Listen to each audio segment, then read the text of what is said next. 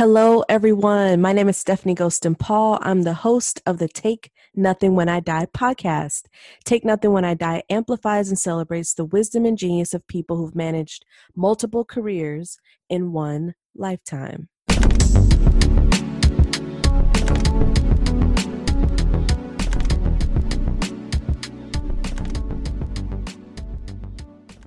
Hello, party people, living ancestors, friends of the show. You made it to the 24th episode of the Take Nothing When I Die podcast. This is Stephanie Ghostin. I'm your host, and this is a solo episode all about is it time to break up? We're talking about breakups here. This might be in a romantic context, a friend context, a professional role or partnership that no longer fits you. So, we'll be talking about all of that today, some useful tips, and what I have been doing as I am in a season of lots of breakups in very many ways. So, please stay tuned in to hear all about that.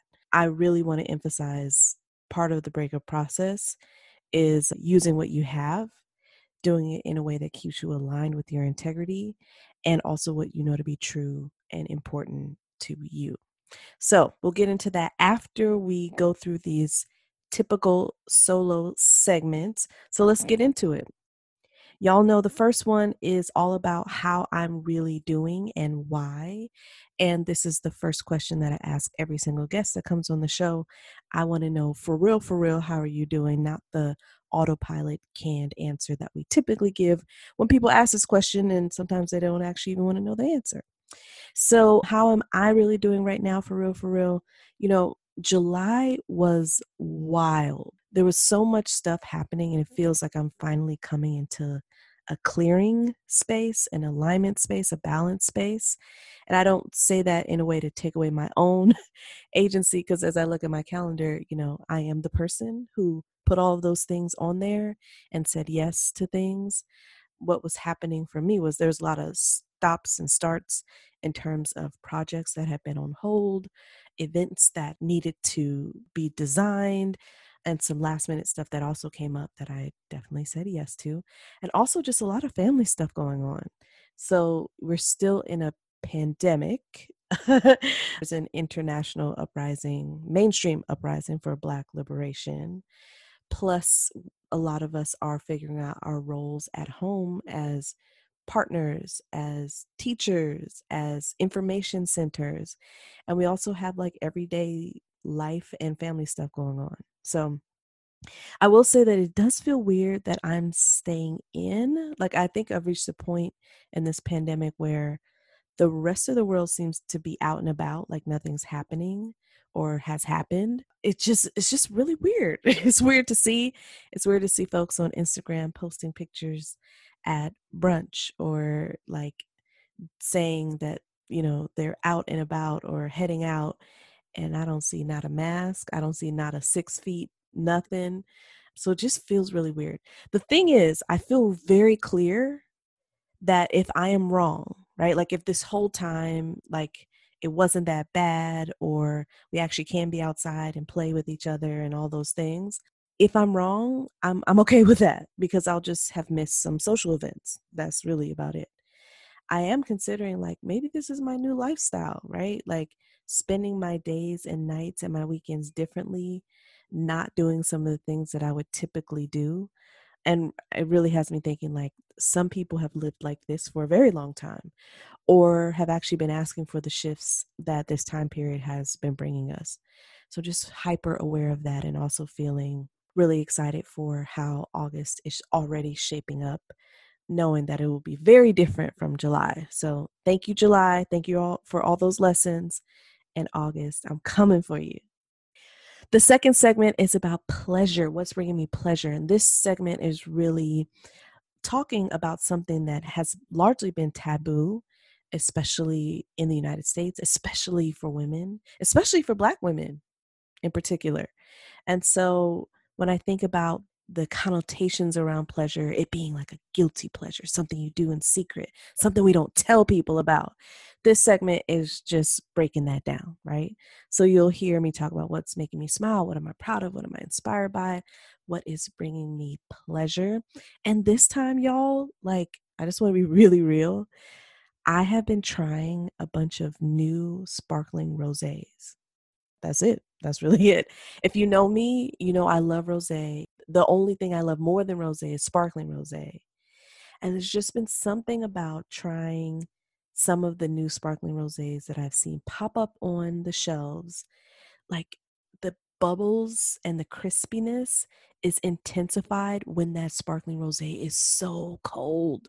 So not only have I been trying new ones, I've also been putting them in the freezer once I'm ready to drink.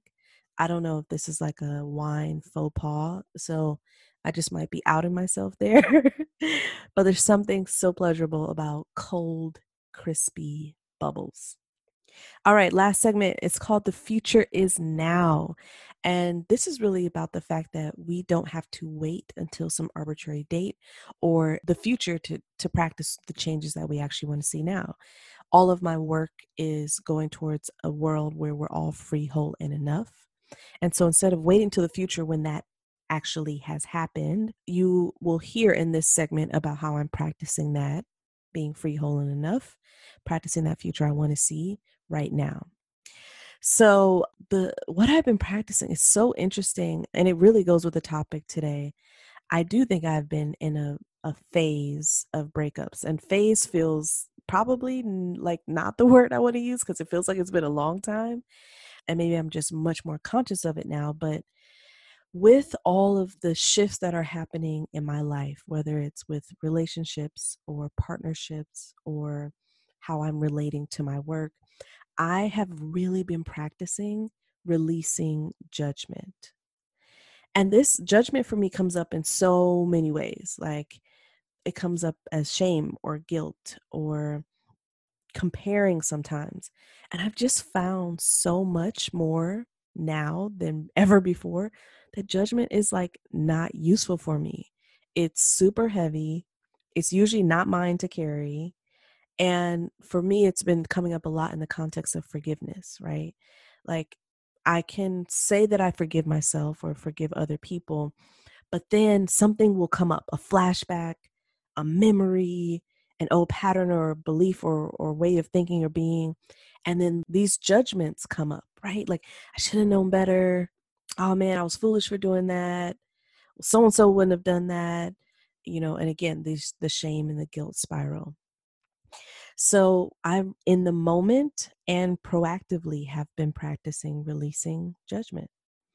And doing that for myself has really helped me to put on that hat for other people so that when I see behavior, when I experience that behavior, I can release some of the judgment, knowing it's not about me, it's about that person and their stuff.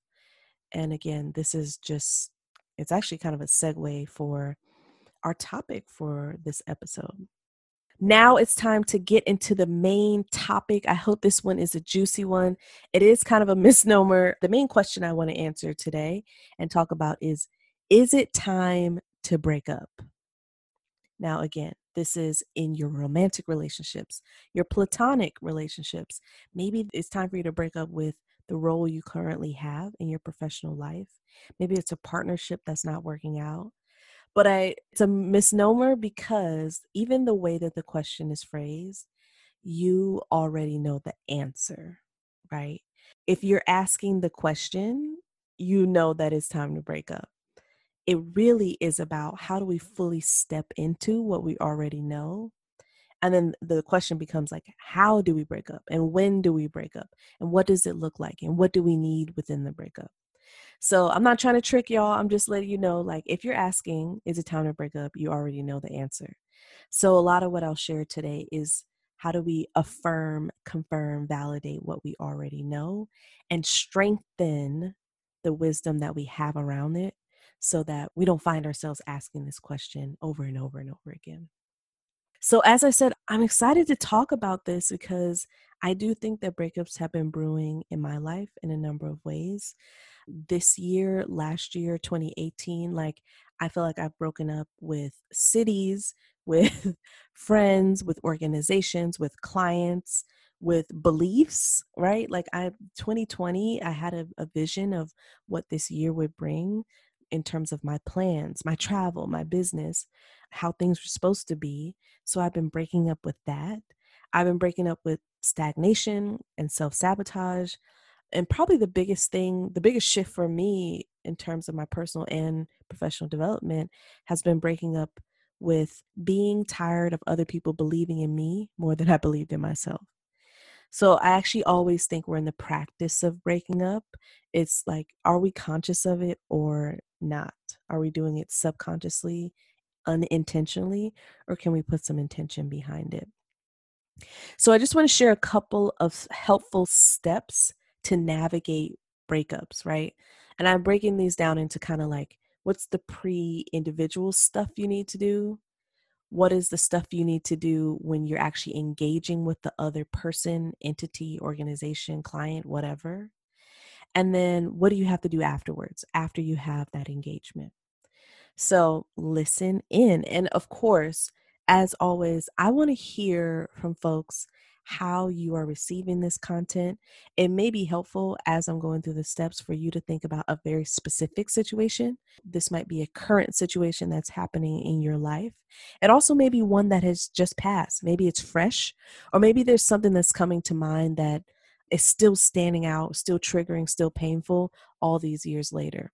So as we move throughout, be thinking like, how does this apply to the situation that I'm conjuring up? Or how does it apply to how I'm thinking about a current situation?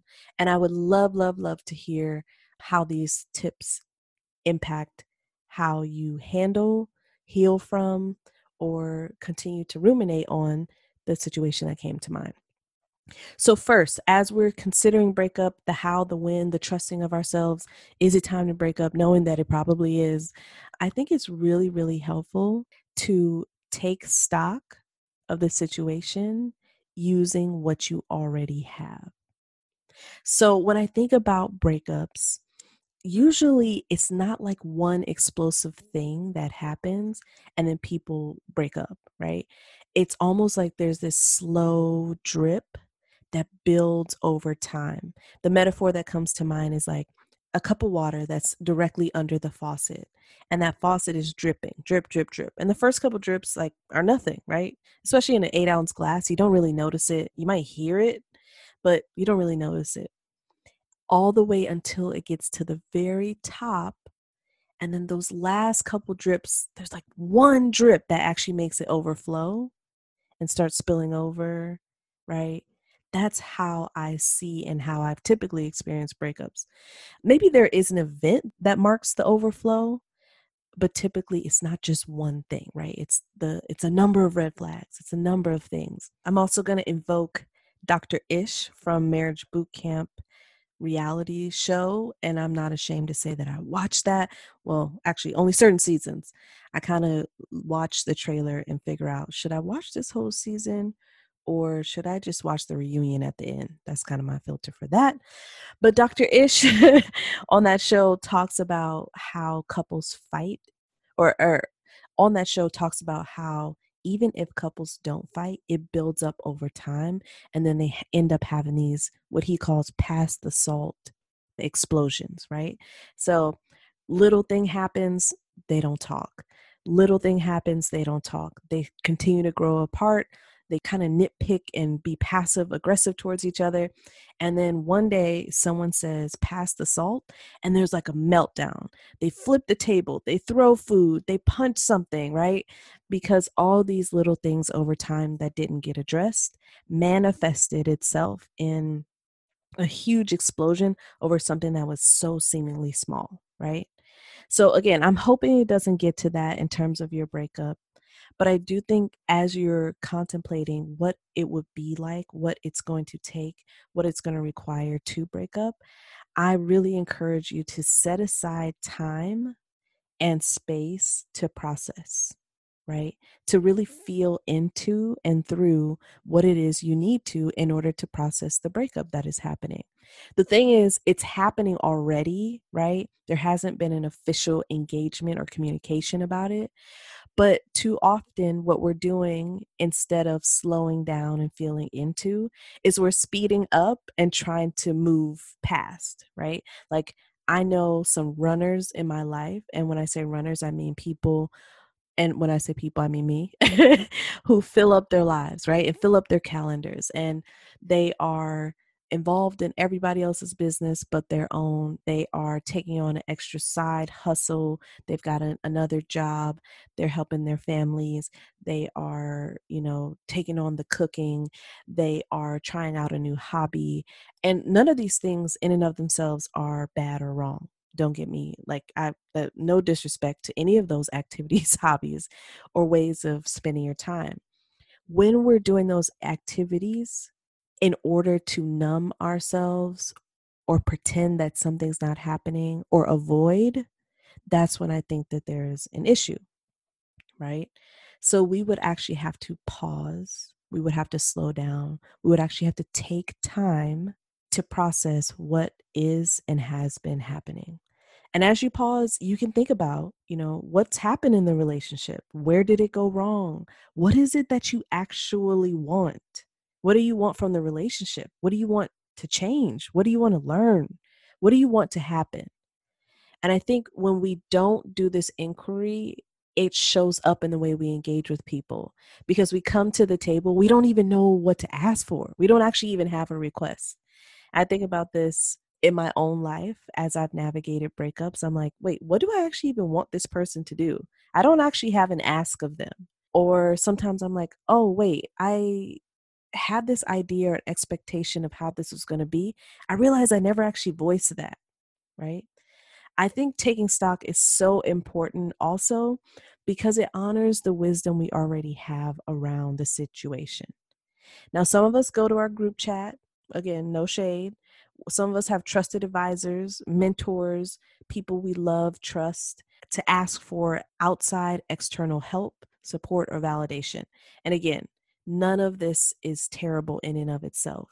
But when we continue to go to these sources without consulting the original source that has so much wisdom, has so much information for us, which is ourselves, then we do ourselves a disservice. Ultimately, we have to live our own life. So, making time and space to listen to ourselves reinforces that we have something very, very important to say. Now, as we take stock and use what we have, there's a couple things that I just want to remind folks of within this point. When I say use what you have, I actually mean that. Like, I think sometimes people don't understand when the phrase is invoked, you have everything you need, we actually mean that. Like, literally, your brain, your body, your nervous system, probably your inbox, your call logs, your Google Drive, right? Like you have all of the things that you need to take stock of the current situation. So again, it's not like a tit for tat or a test or like comparing or like, okay, I did this and then they did this and then I did this and then they did this. It's not that. It is naming the truth of the situation. So who was reaching out? Who was making the effort? Who broke whose boundaries? How did you attempt to get in right relationship? Can you see what has happened from their perspective? What information did you have that they didn't? What information didn't you have? Right? So use what you have. And I think this has come through in a major way for me in the past couple of weeks as I think about the tools, the filters, the lenses, the value systems that I hold and carry that have been super helpful to make the decision and, and how to carry it out. So, y'all know that I'm a facilitator. I work with organizations on their identity. We work on culture and identity transformation, and we're looking at, you know, the core of who they are and what they believe and how they operate. So, when we're doing that work, when organizations are trying to become more equitable, more inclusive, when they're trying to practice what they preach in terms of their anti racist commitment, they have tools for making decisions that keep at bay the biases that led them to the spot that they're in now, right? I feel like nothing is worse than like a group of people realizing that they messed up and then trying to fix that mess up, going about it in the same way that caused the mess up in the first place. And so, as organizations are shifting their culture, shifting their identity, they have tools to keep them in alignment with the identity that they're trying to build. One of those things is an equity lens. Some people call it an equity filter, equity lens, equity tool. And basically, what it is is a, a screen, a set of questions, a tool for decision making to make sure that you're considering different perspectives, different impacts, different things that may not have come to mind originally when you made your decision right? We all go to our defaults, we all go to our conditioning, our biases. We are impacted by systems that privilege us, systems that disadvantage us, and those go into our decision making. So that equity tool is crucial.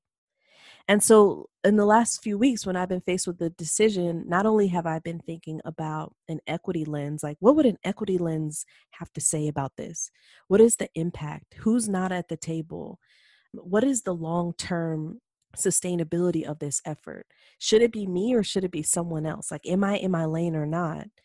I also realized I have other lenses that would be really helpful for making this decision. And sometimes I've really externalized or professionalized those lenses. And I know I probably just made that word up, but I think there's this thing that happens that, like, we believe that something lives and should only live in the professional realm and it actually has a personal application. And so, for me, as someone who does believe in abolition, someone who does believe in transformative justice, those are not stances that live outside of my personal space and my personal relationships and my personal boundaries. Abolition, I apply that to law enforcement. I also apply it in the way that I interact with friends and my partner transformative justice isn't just a frame or a process for community accountability somewhere out there with those people. It's actually how I hold myself accountable. So, as I was faced with this decision about breaking up, I really had to sit down and take some time to think about what does abolition say about this? What does transformative justice say about this? What does valuing people's humanity say about this? And with that in mind, I was able to look at different dimensions of the breakup and how I wanted to engage that were in alignment with those lenses that I hold.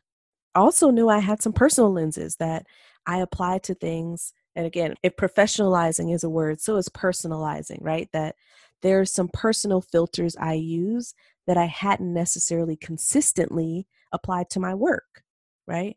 So the question of like, is it bringing me joy? Is it life giving? Does it challenge my beliefs? Like, is it generative? Is it uplifting? Those lenses and those questions are ones that I typically ask for activities or situations that I deem to be personal. And they actually have a quote unquote professional context. And again, I'm saying these as quote unquote because I know the professional is tied to the personal. There is actually no distinction. We could talk about political being the personal, right? It's the same thing. So as I was contemplating a recent breakup or the engagement part of a recent breakup, as I said, I think we're breaking up all the time. I really had to check myself. And I'm like, okay, right now, what I want is revenge. right now, what I want is to be petty. And actually, right now, what I want is punishment, which does go against what I believe according to abolition and restorative justice and transformative justice. So I think using what you have, the lenses that you either use in a personal context, a professional context, political context, or all of those can be ways that you can analyze your current breakup situation. I think it also helps you get to the root causes of where this thing is coming from. And I just want to say, like, revenge, being petty, punishment, nothing inherently terrible about those things. I totally see why some people believe that those things are required for some of the harm that has happened to them and other people in their communities. I'm just saying it has really shifted the way I look at conflict, harm, relationships by applying that abolition, that transformative justice, that restorative justice lens. Another thing to remember as you're taking stock and using what you have is to look at the common denominator, which, if, if you didn't know, it's you. I think during these processes, it can be really easy to externalize and kind of one way it, right? Like, this is not about you blaming yourself per se, but it is about responsibility. It is about accountability, right? I think about the way that I can conjure up a situation and only talk about what someone has done to me or how they failed or how they've disappointed or how they've made mistakes. And I fail to look at what was my role. Again, not in a blaming way, but what flags did I see? How did I get here by ignoring my own truth? Can I trace the path from where we first started to where we are now? And a lot of times, what I have noticed is some of the anger that I have held towards this person, some of the resentment that I've held, some of the like finger wagging actually is for myself. I've externalized that thing. Like, I'm pissed at so and so because they did this, this, this. But I'm actually pissed at myself because I didn't put up a boundary or I didn't stick to it. I've also said like, "Oh my gosh, I need to forgive so and so. Like they did me wrong and they they harmed me and they shouldn't have said this. They shouldn't have done this." And what I realized when I looked at the common denominator, which is me, is that I actually needed to forgive myself. I needed to forgive myself for not speaking up or for letting it slide or for ignoring my intuition, for not operating in integrity. And so it is really taking stock of how you've externalized what has happened and externalized your power. Because really, it is an empowering action to say, here is what I need for my healing which really has nothing to do with the other party other than the fact that the incident illuminated it or maybe triggered it, right? This terrible friendship or bad partnership or abusive role triggered me into work that I already needed to do. And so we can look at it in that way and put the spotlight on ourselves so that we can take some accountability for what has happened. And I think it's also important as I think about just this idea of accountability in general. I think there's this idea that we can actually hold other people accountable. And I don't think that's actually true, right? Like, I can set up a boundary, I can make a request, I can ask for something that I need. And ultimately, that person has to choose and consent into saying yes or showing up or taking responsibility or holding accountability. I can set up the conditions. I can set myself and them up as best as possible, but ultimately they have to step into that accountability. So, really, taking stock and using what you have is about doing your part of the accountability piece. Use what you have, don't externalize, look at yourself. Okay, so as you're contemplating a breakup, you definitely want to take stock and use what you have. Secondly, you want to engage the other party or parties. And this seems so simple, y'all. Like, oh, duh, like you should communicate. And I guess, except except in extreme versions when you need to ghost somebody, you can't just break up on your side, like in your head, in your text, in your paper. Like, you can't do that. You just can't do that. The thing is, I I do feel like there is some internal work that has to happen before you engage, right? Like getting grounded.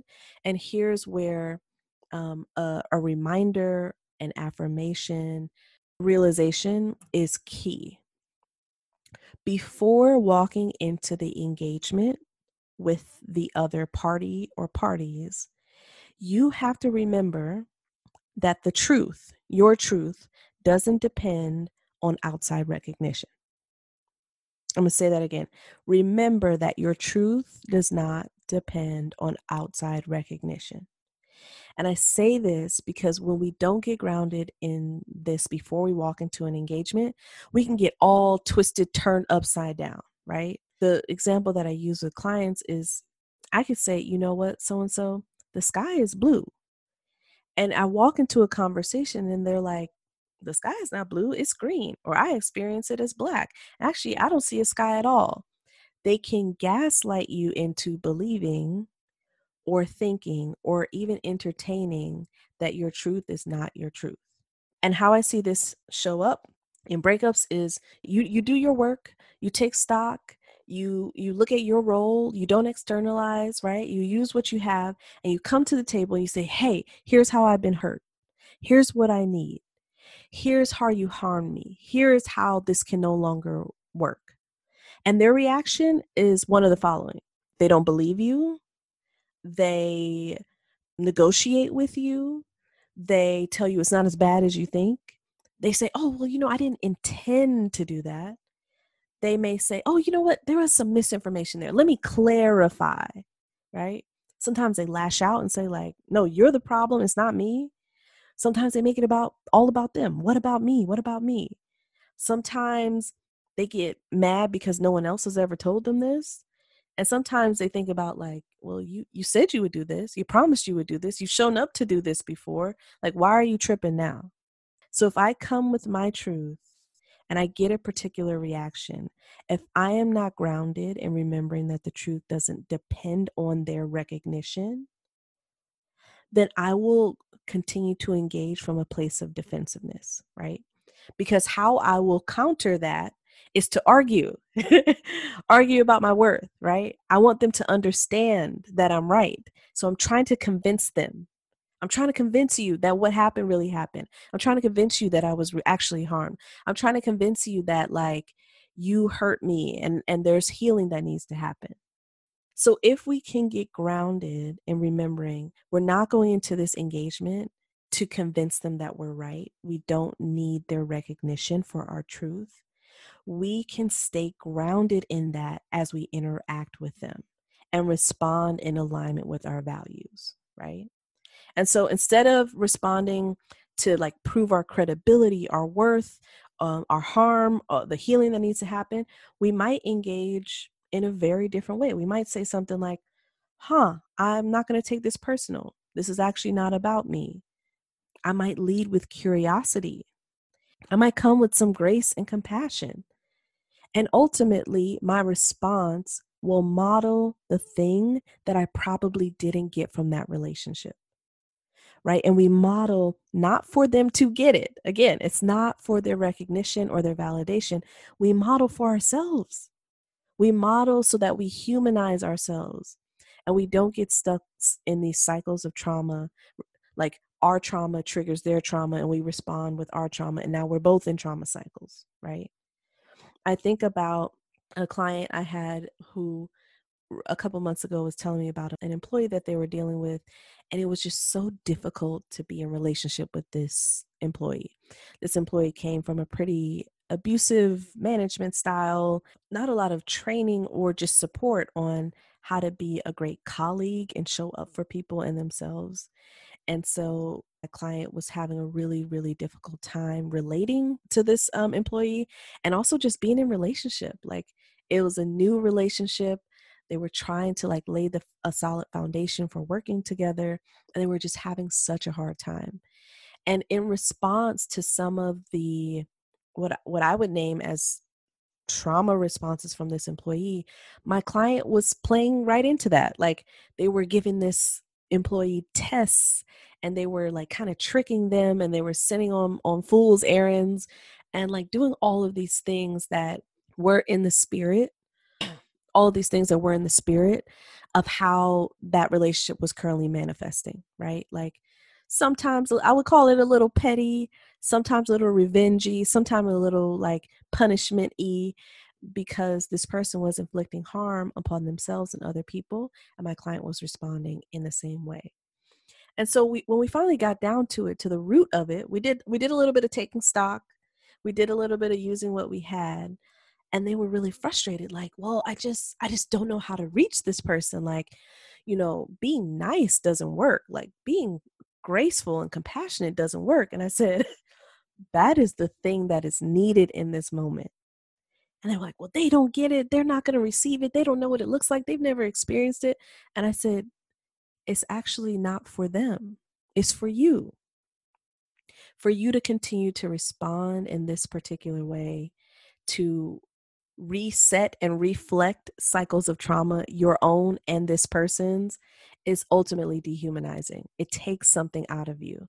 It actually dehumanizes us to dehumanize other people. So, you modeling grace and compassion is not solely for this person to like get it or receive it. You need to model grace and compassion because that's what you need. that's what you need for your healing. That's what you need to bring to the table. And what we came to was that because they hadn't been shown grace and compassion, and because my client was healing around grace and compassion, the most effective and healthy response was to show grace and compassion, even if that person didn't get it. Sometimes we want to know, like, oh, why am I doing this? Like, is this planting a seed of transformation this person? Hopefully it is, but also none of your business. It's actually none of your business. Because how they are responding has nothing to do with you, but you have work to do, and we need to hold ourselves accountable to that. All right, last thing after you take stock and use what you have, after you engage doing a little bit of internal work on reminding yourself that the truth doesn't depend on outside recognition, after you respond in a way that reflects your values and your worth and is not about defending or justifying yourself, I think the third step is to really repair, evaluate, restore. And maybe there's a combination of these three or one that particularly stands out to you. What I know to be true is when we have these one on one conflicts or these one on one breakups, there are usually collateral consequences, right? It's not just us and them and us operating in a vacuum. We are all connected to other beings, whether it's in our communities, according to our identities, physically, energetically, emotionally, we are connected to one another. So when there is a breakdown individually, there's multiple breakdowns that have happened that led up to that and that also need to be tended to as part of a breakup, right? So here you want to be thinking about who or what else is impacted. Are there other family members, other employees, maybe other friends, who or what has been neglected in this process. Sometimes it's ourselves, right? Sometimes who we need to follow up with is ourselves. We need to look at, like, how did I get here? How is this a pattern? How well did I communicate? Like, how well did I stay in integrity with my values and what I believe to be true? What would I do differently, right? Sometimes, and particularly in a workplace conflict, I ask people to look at what is the impact on the culture. When two employees have a conflict or there's a break in relationship, the rest of people suffer, right? Because there's also a cultural norm breakdown or one that has been reinforced, right? I recently in the in the past couple months was I was asked to do a, a microaggressions training for an organization and as I broke down why I would not do that. That's a that's a separate podcast. One of the reasons is the traditional model of how we teach microaggressions is like person A says something to person B and there's a perpetrator and there's a victim and we have to solve this interpersonal thing between A and B what I was naming is first of all, there are lots of ways that that setup doesn't work in terms of perpetrator victim. And also, it's not always a verbal thing or directly to someone who is harmed by that microaggression who has that identity. But the biggest point I wanted to make to this organization is that when person A does something towards person B and the rest of the culture sits by silently, there's an impact there's a norm that is created or reinforced of staying silent when other people are being harmed, right? There's a norm being reinforced that people who are on the receiving end have to then confront and educate and do it in a way that you know is also very nice and doesn't ruffle feathers and doesn't make people uncomfortable there are ways that culture and the norms of our culture either get broken down or get reinforced in ways that will harm other people.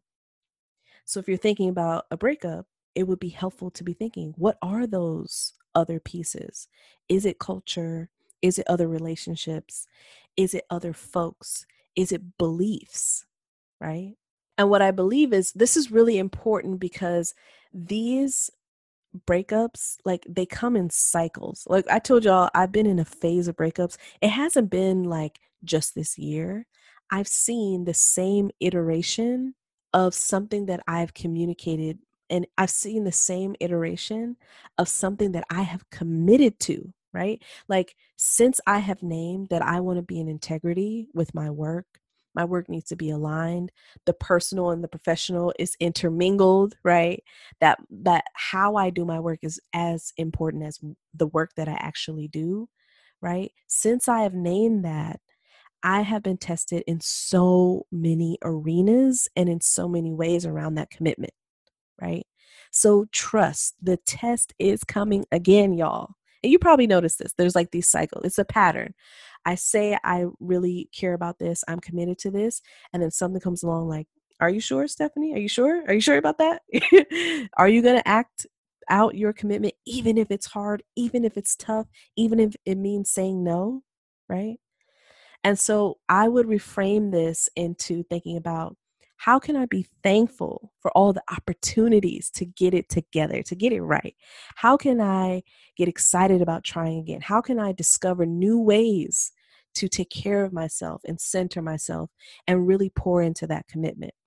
So I think the truth here is like, it's something that I've continued to verbalize over the past maybe couple months or so and it's just something that i don't think that we're necessarily taught and so it comes as as a surprise to me sometimes that you know there's a lot of emphasis a lot of training a lot of education around people telling the truth and people like naming what is and people asking for what they need.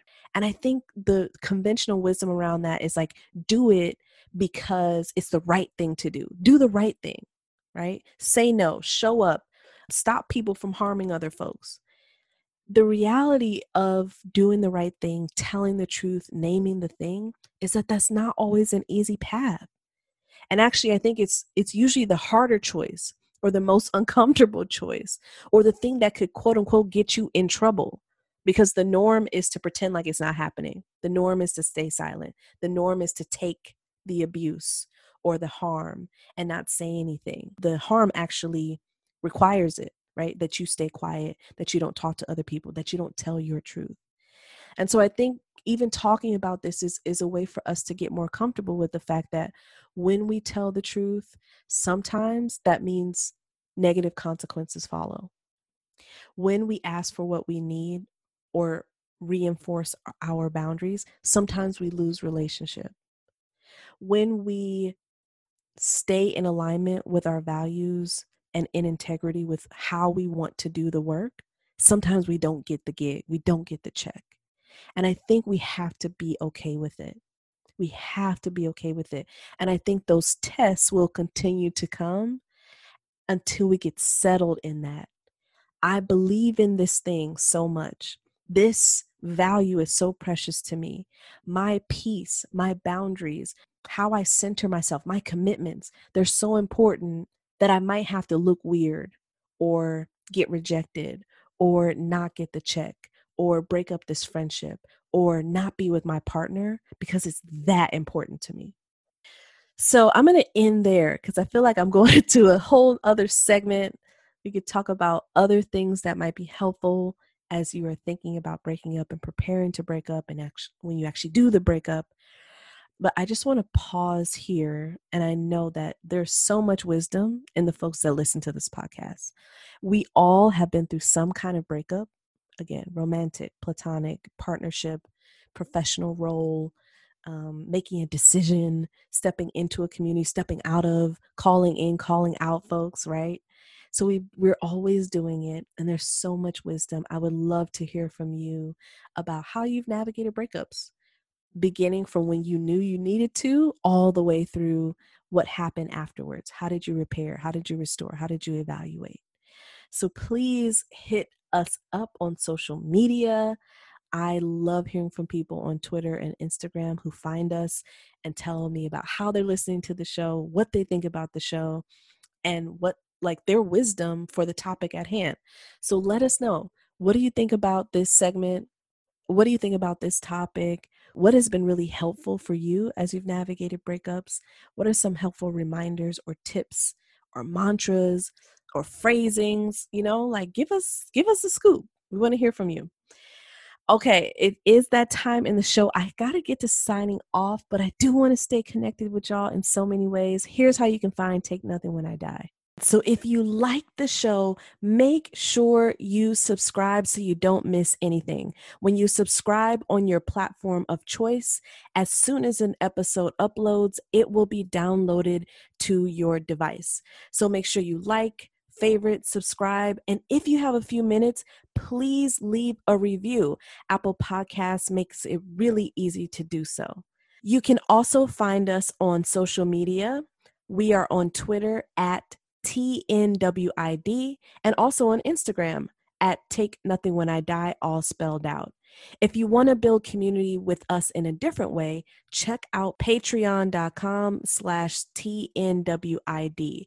Over on Patreon, we've got videos of the podcast if you like visuals, more tidbits and takeaways from me, and even better, a community of living ancestors. These folks are loyal fans and supporters of the podcast.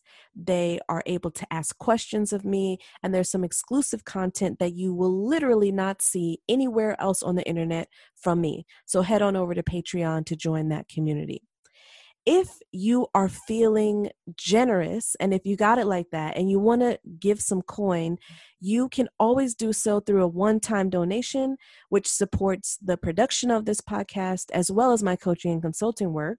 You can find me on PayPal at paypal.com slash Stephanie Ghostin, just my name. On Venmo, it's Stephanie Dash Ghostin, and you'll see a picture of me.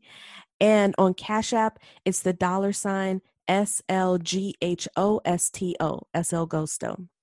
Also, don't forget to check out the show notes page. StephanieGhostin.com slash TNWID is where I house all of the episodes as well as the show notes. It's there you'll find all the links that I've mentioned, both to social media, to the Patreon page, to the donation links, as well as more information about our guests and all the resources mentioned during the show. So if you missed something or you're like, what was the spelling of that one thing that so and so named, or you just want to see some great artwork, memes, and doodles, go on over to my site, stephanieghostin.com slash TNWID. This is my time, y'all. I have to sign off. Again, this, this is your host, Stephanie Ghostin Paul. I'm bringing you the Take Nothing When I Die podcast, and I'm leaving you with your reminder that you are a living ancestor. Take care and hope to talk soon.